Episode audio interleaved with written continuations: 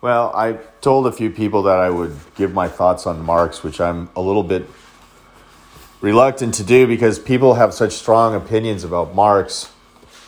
Uh, I think Marxists, in the more contemporary sense, have probably developed his original ideas in directions that I just don't know and don't aren't really privy to and sensitive to all the contours of those discussions and probably don't care much either because it does seem like I mean even in Marx's lifetime he was saying like I mean he famously said once I don't know about what's going on with all this stuff but one thing I can tell you for certain is that I'm not a Marxist. That's what Marx said. So like the IST had some apparently was taken and ran with by many, many people right up to the present day. And generally speaking, it it's seen, I think, by conservative people or even really middle of the road people that have some modicum of common sense about things. It's basically seen as what amounts to a cancer in education and culture writ large. And for various reasons, that his economic class warfare the idea of class warfare was well developed in the context that he was talking when he was talking in was is also relevant at the the sort of nearing the apex of the industrial revolution in the mid the early to mid 19th century in England where he was writing. So that in that in that context the class warfare issue made a lot of sense because it was before any welfare policies were in effect, and it was before, you know, um, the British, uh, you know, the British, the British basically passed a series of reforms, reform acts by the 1860s that largely that certainly if not if not eliminated or obviated the, the Marx's concerns as expressed in you know the manifesto and in capital certainly blunted the immediate force of his Marx's objections because basically they put in place a bunch of laws for workers and put in place a bunch of educational reform which made it possible for people to be upwardly mobile so that if you were working and you were educated there were no major and also by the way the voting rights were extended majorly and not and not to women. I think w- women's suffrage was a bit later but the the entire democracy was expanding to to with the express aim of in in britain and of course this happened in the us and then it happened it, and then it happened it was spread all over the develop the uh, you know the first world the western world and i think now it's actually happening in the developing world. So a lot of what capital, what, what, uh, as capitalism, as sort of commercialism, really, commerce based systems mature in democracies as, as, a, as a basically as a capitalist system matures in a functioning democracy, there's a symbiosis where the democracy starts to make, you know, move towards universal suffrage and greater, the extension of greater rights. I mean, there's the negative rights that were already already in effect, and then the extension the, the extension of positive rights to members of the society to citizens like that sort of starts to happen and then what that does is the symbiotic part of it is is that and i think this is basically true it's not you know it could you could take this as kind of boilerplate marketing for capitalists but i think it's basically been it's largely true that this happens as that as the democracy changes and the market the market capitalism starts to mature the upward mobility the opportunities for upward mobility in the class structure the implicit class structure of a capitalist economy is money based right? So you don't have an aristocracy anymore but you have rich people and you don't have lords and you know owners of of serfs and so on, but you have a middle class, or what you know Marx called a bourgeoisie, and then under that you might have somebody a shop owner like the what he called the petite bourgeoisie. And then you have a bunch of people that are based that their power in the economy comes from labor. So basically, they put in their labor and they receive pay. But so Marx was primarily concerned that those people were getting systematically screwed, what he called the proletariat, but what we would just call wage earners, right? And they're just getting screwed. They're working these terrible hours and they don't have any, there's no hope for them ever to improve their lot in society. They can't move anywhere. They're just plugging into a an industrial machine that somebody else owns. And so, like, you know, and all the surplus value is going to the owner and the worker, you know, well, I'll give you, I'll give you a raise. It's funny because actually, when you look at people who are making, who are working hourly and getting money, and, you know, and they don't have enough to save, and you know they oh i got 15 cents uh, uh, you know i got a raise 15 cents on the dollar this last year of working you know 40,000 hours or whatever. It's like yeah you're not really getting anywhere and it's not clear that you can get anywhere. You're sort of stuck at the bottom of the system but the stuckness that marx was talking about to really get to the point here was not the same stuckness that was really resi- that was really part and parcel of the british system even by the end of the 19th century, let alone going into the 20th century when you had unions and everything else. Right? So you just you had it was very obvious that capitalism could fix the majority of the objections that Marx leveled at capitalism qua, you know, circa 1830. Well, he was born in eight, like what was he born? 18, yeah, he was born in like 1850, 1840, 1850, when he was a student in at Berlin. So a little bit about him. He ended up he knew quite a bit about the British system. He ended up moving. He ended up getting kicked out of Germany basically because he kept he was radicalizing. He was the editor and contributor to a newspaper. I forget which one, and then he was basically inciting the world to a communist revolution using he had adapted Hegel's principles that he had learned at the University of Berlin. And you know he had he had applied Hegelian philosophy to the idea of all the workers should revolt because that's the next stage. And capitalism has this contradiction, which famously Hegel said history moves forward be, because it gets caught in contradictions where people have a set of ideas that don't fit together. And eventually it blows everything up. But that process is creative it paves or it makes the it ushers in uh, it inaugurates as it were the new phase of history so marx said yeah that applies to the economy and, and capitalism has these contradictions um, and so he ended up in england and he wrote he was in paris for a while and um, i don't think he was kicked it's pretty hard to get kicked out of paris in the 19th century because Paris was one of the most was was basically a haven for intellectuals of every stripe. You know, w- you know, misfits, intellectuals, rabble rousers, conspir you know, revolution terrorists, like anybody. Like I think, uh, who was it? Uh, Bakunin, the famous. Uh, he he was Russian, of course. Bakunin but he was a uh, I I kept blacking on the the word now. He was a, he was basically an anarchist, right? So he was just preaching the overthrow of the system in the name of the common man. It's always in the name of the common man, by the way. Nobody ever overthrows the system in the name of all the rich people. It's always, you know, it's always the the anarchy is always for whoever doesn't have power to have power. And they never really it's never really thought through to like what are you going to do then?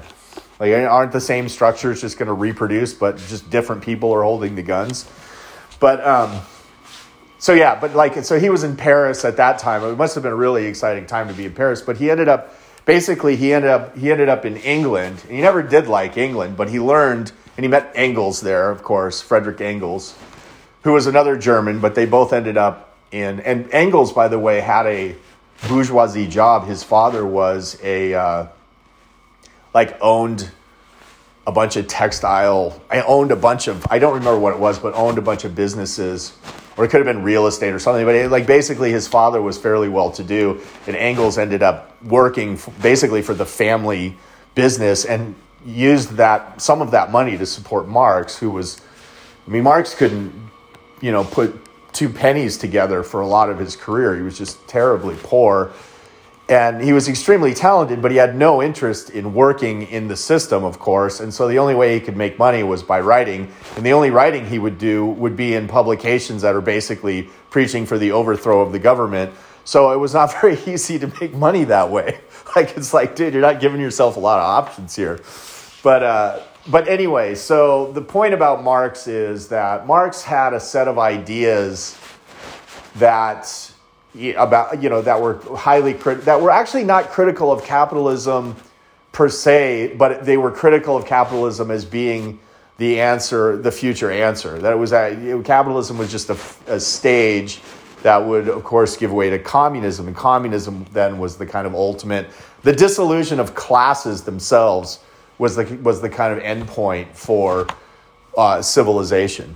And so, but what happened? So, just to tie this back in with Marxists versus Marx, because I would not want to get into arguments with Marxists. I'm talking about what Karl Marx, the man, wrote and said.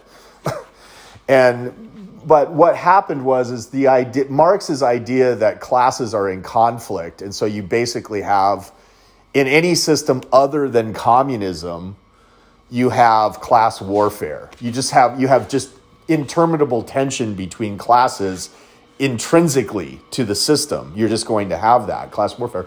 That got that got extended and transmogrified by Marxists to mean everything should be viewed in terms of classifications. So gender, race, everything is a class, and all classes should be at war all the time because somebody's getting oppressed and it was it is implicit, sort of ex- explicit in Marx that you have this the dynamic of oppression, right? Like it just is the case that wage earners who provide labor but don't have access to surplus value are getting oppressed by the system. It's not that the, the factory owner is an evil person, it's that the system it guarantees that the factory owner in, in, in, in enters into a relation of oppression and victimization. You know, it, it just it just is the case that that system will victimize and oppress the wage earner, regardless of the moral interests,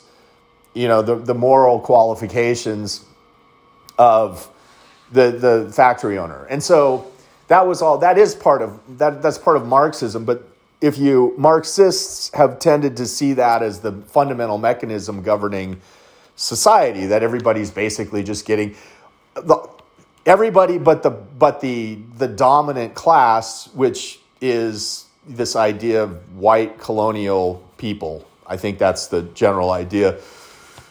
From the empires, the white the white the historically like the Caucasian people who colonized the rest of the world with warships and guns.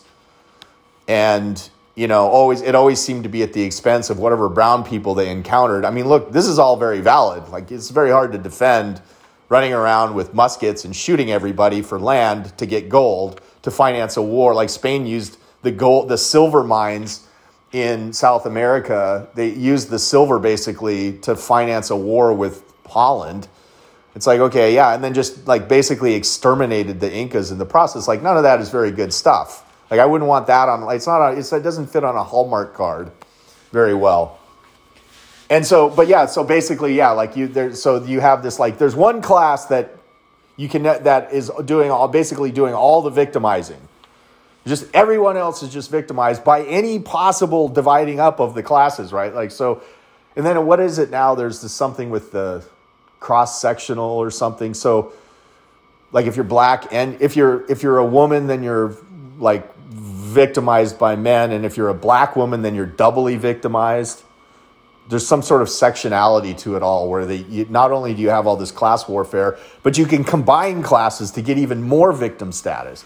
And like that, those kind of ideas I don't think are very fruitful, and they don't really resemble, other than the original idea that he had that that wage earners were going to get there was a systematic sort of oppression that would be, that would happen that was endemic to the system, not the person, that would happen in a in, a, in an industrial like in you know 19th century industrial Britain that was happening actually, and he was I think he was right. Like he was wrong though because the, the so the the what happens to capitalism is that you start to see upward mobility becoming just as viable as downward mobility practically, right? So not quite. I mean, once you're rich, it's a little harder to become poor, but it happens all the time. I think I made more money, well, probably not this year, but if you look at last year, I think I was making more money 15 years ago because I kind of ruined my I got to a certain point in the tech world and then I just kind of left it all, shut down my company and all that. And it's like, then I just went back to being way more, you know, to being poor. Like I was poor for a decade until I wrote the book and then I got sort of back into the, but it's like, yeah, I was at this level in the economic place, not really super high, but higher than probably middle class, like upper middle. And then now, I, then I went to like lower middle, you know, while I was writing the book. I was just living you know and so like there, there's this sense in which people naturally in a matured democracy and a functioning capitalist system that's integrated into an actual democracy like you could say in in western europe and britain and i mean in western europe and the united states and canada for instance you know you have you see people going up and down all the time between classes it's just constantly happening so what in what marx saw was a glass ceiling that you can't, you know, you can't reach if you're a wage earner. And what happened 50 years later, just after his lifetime, they, the Second Reform Act was passed by Britain two years after he died in 1880. He died in 1883. In 1885, Britain passed a bunch of reform laws that largely addressed what he was talking about without, without the need for an armed insurrection and revolution. But um, yeah, but so like what he he saw that as a kind of one way arrow. You can go, you can't get up there. So if you manage somehow, if you do manage to get up there, you won't go down because all the wage earners are going to keep you rich. So you're never the arrow is never going to go from rich to poor. And there is no error from poor to rich, basically. You just have to be born into it or luck out, or maybe one in a million people can find a way, save enough money somehow to, you know, maybe do that. But even by, you know, but, uh, you know, even by the time of, to just give you an idea for how time sensitive Marx's message was at the outset of the, the Industrial Revolution, which started, of course, in, in England and in, you know, in, in Great Britain. To give you an idea how sensitive it was, even by the time in the United States, President Abraham Lincoln was speaking, you know, he said, you know, just 30 years after, you know, 20 years after Marx was writing this stuff, even really contemporaneously with Marx, if you look in the 1850s, um, 1860s, he said, you know, yesterday you're working for someone else. Today uh, you're working for yourself, and tomorrow people are working for you.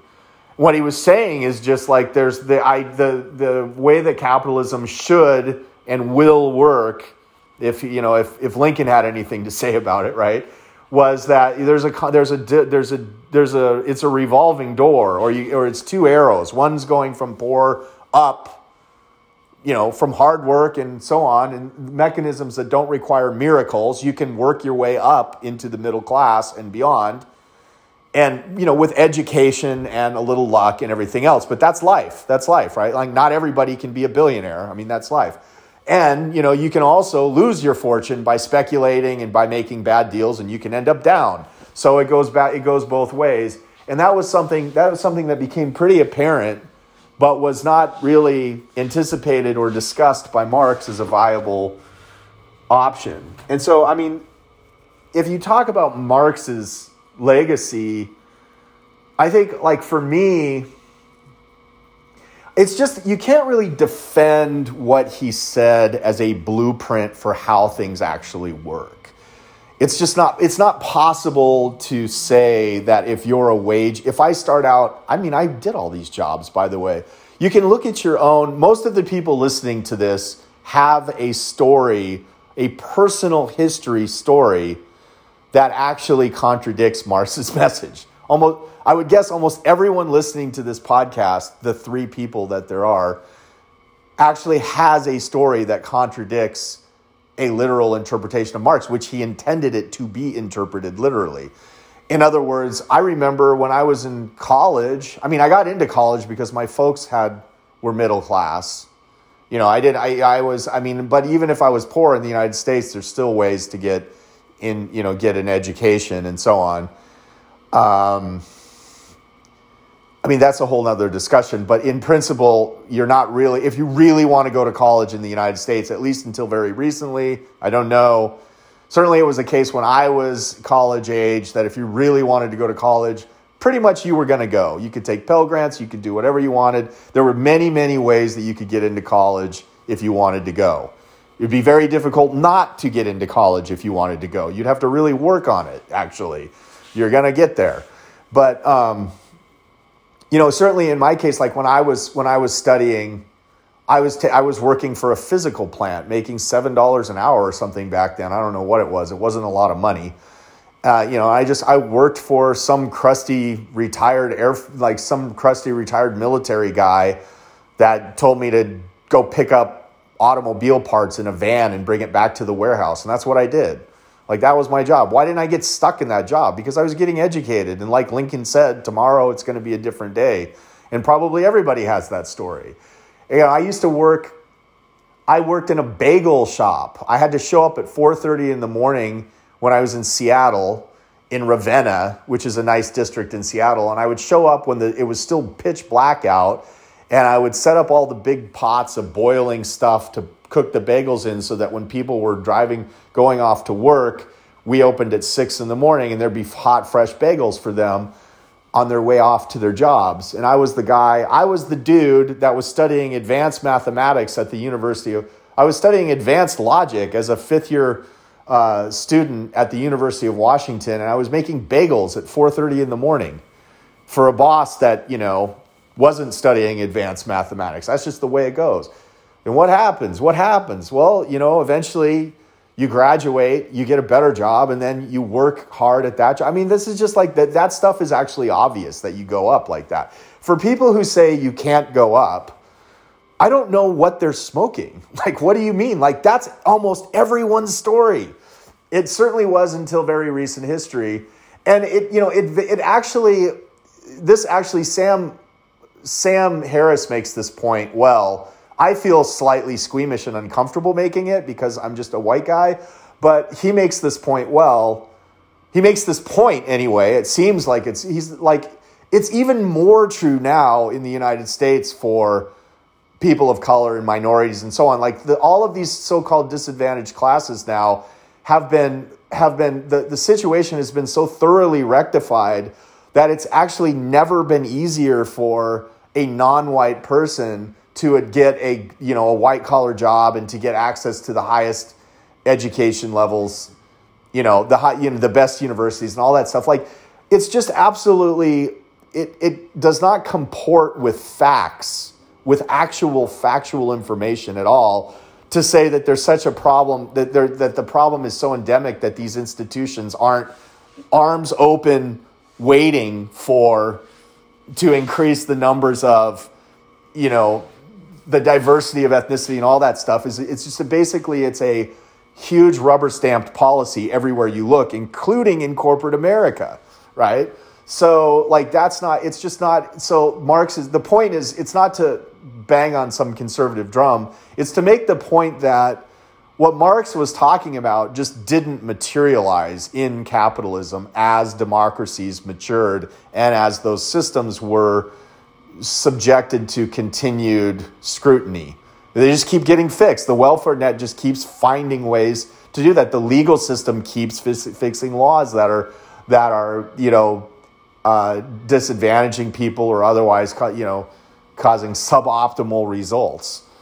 And so yeah, so I would say like Marx's message is interesting. It's an interesting analysis of what would happen if we didn't scrutinize the systems that we're in. The last thing I want to say, but it's not, it, it's not, it's, it's fairly obvious that it doesn't apply. It's interesting, however, I would say, like, as a piece of pure theory, it actually, one thing I've, one thing I've appreciated, I just finished reading a biography of Marx by the, the famous intellectual historian Isaiah Berlin. Um, he's Russian born, but he was, of course, an English he was a uh, Oxford Don for many many years. He died in the 70s, actually, but he was wrote most of his stuff during the Cold War, and he had a lot to say about a lot of things. And one of the things he was writing about was Marx. For that was actually his first main major book. He wrote it when he was 30 years old. And it's probably I think it. I've read two other of his books, and I think it's one of his best books. The first one he wrote, and of course he wrote it because the interest Marx had a continuing interest because of the dominance of communism in the world in the 1950s and you know the the communism was a was a much discussed subject that that uh, you know was certainly alive and well in the 1950s at the height of the Cold War. So so so yeah, I uh, I think it's interesting to read what he said because what it does, like if you read if you read Marx, I've never read Capital, but I but in Berlin um, copiously peppers his biography with actual you know, sometimes like page long pieces of it where he's making Marx's originally Marx's original writing is showing up and he's saying this is how he's making this point. And it's interesting because like when you read Marx, you go, yeah, this actually would be he just makes this really trenchant point that capitalism would function this way if you didn't fix it. Like you would it's just very obvious that the people would get stuck on the bottom and they would just be effed. They'd be screwed. They'd never get out. Um, because there's no real mechanism for that to happen unless you put exogenous institutions to work, like education, and you make legal reform and all this other stuff happen so that it becomes a it becomes a two arrow up down up down type of system rather than a just everybody at the bottom supports people getting richer at the top. Um, so yes, all that being said the other point I wanted to make re- that's relevant to Marxism, but also the earlier work from some of the Enlightenment figures like Turgot and Adam Smith himself, was that the idea of progress came to be tied to there are all kinds of progress there's moral progress and so on but economic, the, the idea of progress civilization making progress came to be tied to the question of economics relatively recently in our history, in the Western history, and probably the world history. So it was really only in the Enlightenment, and you know, maybe like if you look at Rousseau writing in 1750, you have the French Revolution in 1789. And before the French Revolution, you had a lot of people talking about progress. Turgot, was the French, he was an economist. He was a really very brilliant guy who was involved in the French monarchy early on. And I think even with Louis XVI, he was trying to reform the uh, economic system that fr- France was laboring under, which, you know, in large part gave rise. I mean, there was a sequence of terrible decisions that gave rise to the revolution to the, the French Revolution, but one of them certainly was that the government was basically almost insolvent. It was basically in bankruptcy. And of course, it had to go out of pride, couldn't let the British win the American War. That, that's the, the American Revolution, 1776. So, you know, basically a decade, a little over, uh, over a decade before the French Revolution, the almost bankrupt French government under Louis XVI was sending warships that they put on loan. You have to pay for all this stuff, and you have to pay the soldiers. Yeah, that's the other thing. Uh, nobody fights for free. So if you want to have a big standing army, you have to pay them all. Napoleon got rid of this problem by he said, "Look, I don't have money for you guys, but whatever you find, you can loot. You can loot, rape, and pillage anything that you find along the way on the warpath." And the soldiers were like, "That's great. We, we made a lot of money, honey. Like when they come back with you know big bags of gold and carrying somebody else's horse because they shot them you know. It's not funny but that's how actually that was famously how napoleon did that. But uh, louis xvi was not napoleon. He was barely figuring out how to impregnate uh, what's her name the german princess the german what was her name? Let them eat cake. Uh, marie antoinette. He was not he was not Napoleon, and he put uh, on loan basically a huge chunk of the French navy and military to go and make sure that the British didn't win the American the, the American conflict, the American Revolution. So by the time you get to the French Revolution, the idea we have all these ideas of progress, but it looks like one of the great nation states in Western Europe is basically just going to go bankrupt. And who knew what was going to happen then? And um, but so yeah, so Turgot and Adam Smith, a Brit and an Amer I'm sorry, a Scot and an American. Uh, I'm sorry, a Scot and a French guy. Actually, I think Turgot was original. No, that was Necker. Never mind. Turgot was French. Yeah. And so basically, they devised this whole theory that seems really common sense, but the only re- it seems really obvious and common sense to us. But the only reason it seems that way is because it's been so completely and categorically adopted as our way of looking at the world. You start out with hunter gatherers and so on, and of course Rousseau resorted to this kind of state of nature deal as well. But you start out with these hunter gatherers that are basically egalitarian because there's nothing really to organize them into classes yet. So they just kind of run around and fuck each other and get food, and that's fine. And when something happens and they don't like it, they just move. Actually, that sounds great. It sounds like the world I want to live in. But then eventually, then you have pastoralism, which is like, yeah, it's probably easier instead of just going and killing the goat every time. Why don't we just raise a bunch of goats? And then we can just kill them whenever we feel like it. We don't have to walk as far. And then from pastoralism, you eventually arrive at agriculture, the agriculturalism. Agriculture is the big problem. Rousseau called it the when everybody voluntarily ran headlong into their chains, as he famously said it. But agriculture is the big problem because once you have large standing, uh, you know, silos or you know, you know, storage, a storage of of wheat and grain and lentils and all the the, the various um, things that you could grow back then. And in the New World, they had maize, which turned into corn, but there were the, all these things that we now take for granted.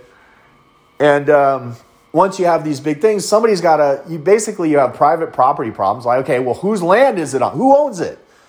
You know, like who, like I just spent my whole summer and spring laboring in the hot sun to get a surplus of grain. Now I have a surplus of grain well, I need a, no, you can't just come and steal it, so I need a police force. And, you know, I like I need my fields to get larger so I can get a bigger surplus. So you have to have something called, you know, you eventually you have to have something like private property.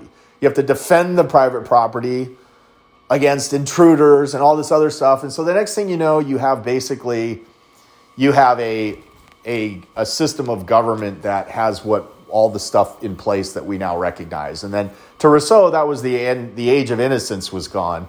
And to and but to Turgot and Adam Smith, it was basically progress, but it was progress that came at a cost.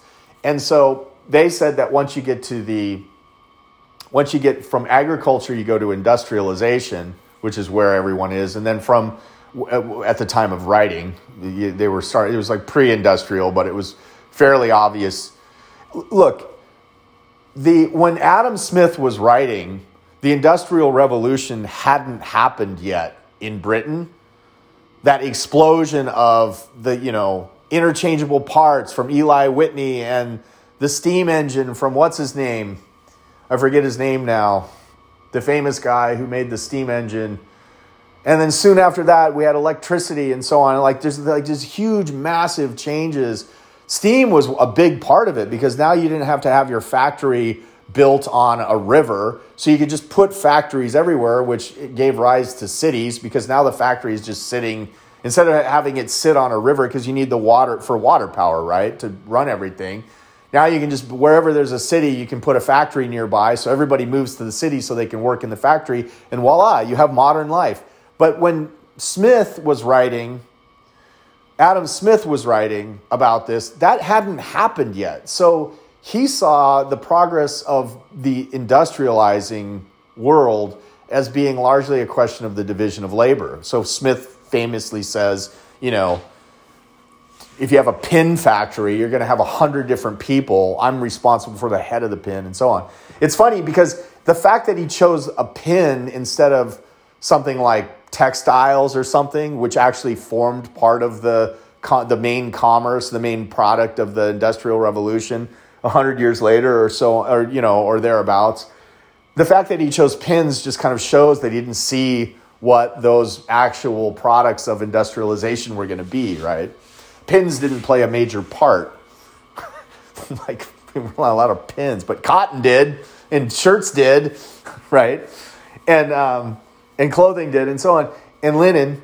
And so, uh, so right, so like the division of labor are so right, but but uh, what ends up, but when industrialization leads naturally to commercialization, and com- commerce is just where you have all these goods because you've industrialized. So now everybody, you know, I've made Fruit of the Loom T-shirts. I've got a thousand T-shirts, and so now I can sell them. So what's the price? And you create a market, and that's commerce. So just people that don't know each other come together, use a medium like money to exchange for goods produced by the industrial economy. That's the commercial economy. And that, to them, was the end point of everything. So once you had a commercial economy, it's just, you just make that more and more powerful, basically. And that was like, that's where everybody was headed. You know, of course, Marx said, no, that's not the last, that's the penultimate step. The last step is communism, where you get rid of all the classes that you introduced, beginning with agriculture, and then which really became pernicious at the, by the time of the 19th century with the, industri- the Industrial Revolution. You know, you have one more class where you get rid of all the class stuff and you still have all the other, you have all the good stuff, but you just don't have the class warfare anymore. And of course, you know, Turgot and Smith didn't think that that was, that wasn't, they, they didn't think that. The end point was, was commercialization. So, an interesting question today, and there's a lot to unpack with all this stuff, but there's a lot to unpack. For instance, what ha- surveillance capitalism that we have now? How does that fit? It's interesting. Um, but another thing is just our economy. We are a commercial economy and have been since the inception of the country. Right? We never were feudal, and by we I mean the United States of America. Um, so we have we so the United States of America kind of came into existence being an embodiment of Turgot and Adam Smith's ideas from the get go. The idea that commerce was going to form the money making apparatus and that, you know, the livelihood making apparatus of the United States was never an issue. And so the question has been since the inception of this country in the New World has been how do you get economic growth? So I, we have the system that we believe is a functioning system. It's not going to be overthrown for something better. So we think maybe it will, maybe it won't. Nobody's come up with anything better yet.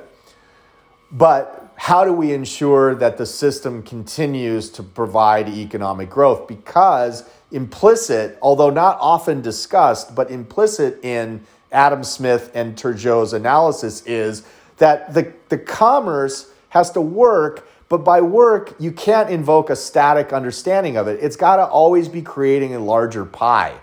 That's basically what commerce has to do.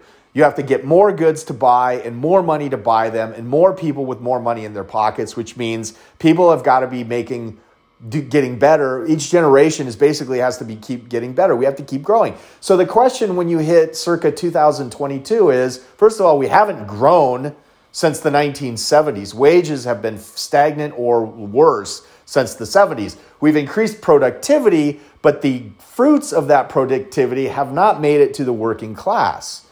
So we, we're in this situation now where it's entirely like one of the problems with the modern, the understanding of our modern world is that everything is predicated on economic growth. But economic growth doesn't seem like the kind of thing that can go on forever, right? Like, how is that supposed to work? How is it supposed to just keep going on forever and keep going on forever? And the tip, the, the usual and not bad, I might add, answer to this is by technological innovation. But in this, I think in the last 20 years, we've seen a lot of, we've seen, at least initially, we've seen a lot of innovation, but it does not, it has not translated into these assumed solutions to the economic growth problem, which every mature capitalist commercial system has that problem at root. How you keep the engine not move like people think, oh, we got to just keep things going. No, it's, it's like a capital a, a mature commercial system is like a shark swimming. If the shark stops swimming, it sinks and dies. It's not quite a good analogy because the shark doesn't have to swim faster and faster and faster. Then pretty soon it would be like circumnavigating the globe like a beam of light or something. But, you know, the point is is that a shark can't stop moving. If you want to think of movement as economic growth or progress, the shark, the capitalist system is like the shark in that sense. If it stops moving, it can't survive. It just sinks. Like you never see a shark just hanging out watching Netflix and not loc not like you know in locomotion because it had locomotion is part of it getting oxygen through its gills it's part of everything and it doesn't by the way it doesn't uh, the propulsion system i don't know why i'm getting into a shark propulsion system but the propulsion system for a shark is obviously the fin the main fin and that you know the back fin that's the how it propels through the water and that thing has to keep moving all the time because if it stop, if the, if you if, if you see a shark, a shark doesn't float in the water, right? The dynamics of the shark, it doesn't float in the water; it sinks. So it needs it basically to keep oxygenating its blood by water, oxygenated water passing through its gills, and it also needs it. It it needs basically it needs to keep propelling for that reason. And it needs to keep propelling so it just doesn't drop down to the bottom like a snail or something. So that's capitalism. It's like a big shark. And the question now is not so much the Marxist question, although you wonder if that ever became completely irrelevant. But the question is, is how do you ensure in perpetuity, perpetually economic growth? And we don't have a lot of evidence that right now, if you read the tea leaves right now, from the 1970s to right now, most a lot of economists who have a worrying streak, perhaps, but looking at the data, have to conclude that this economic growth thing is, is pretty difficult, and we haven't fixed that or solved that at all. So that's what I would say about Marx. That that montage, as it were, of everything is this is my this is this is how I make sense of the Marx podcast. I'm sorry, the Marx book that I just biography that I just read.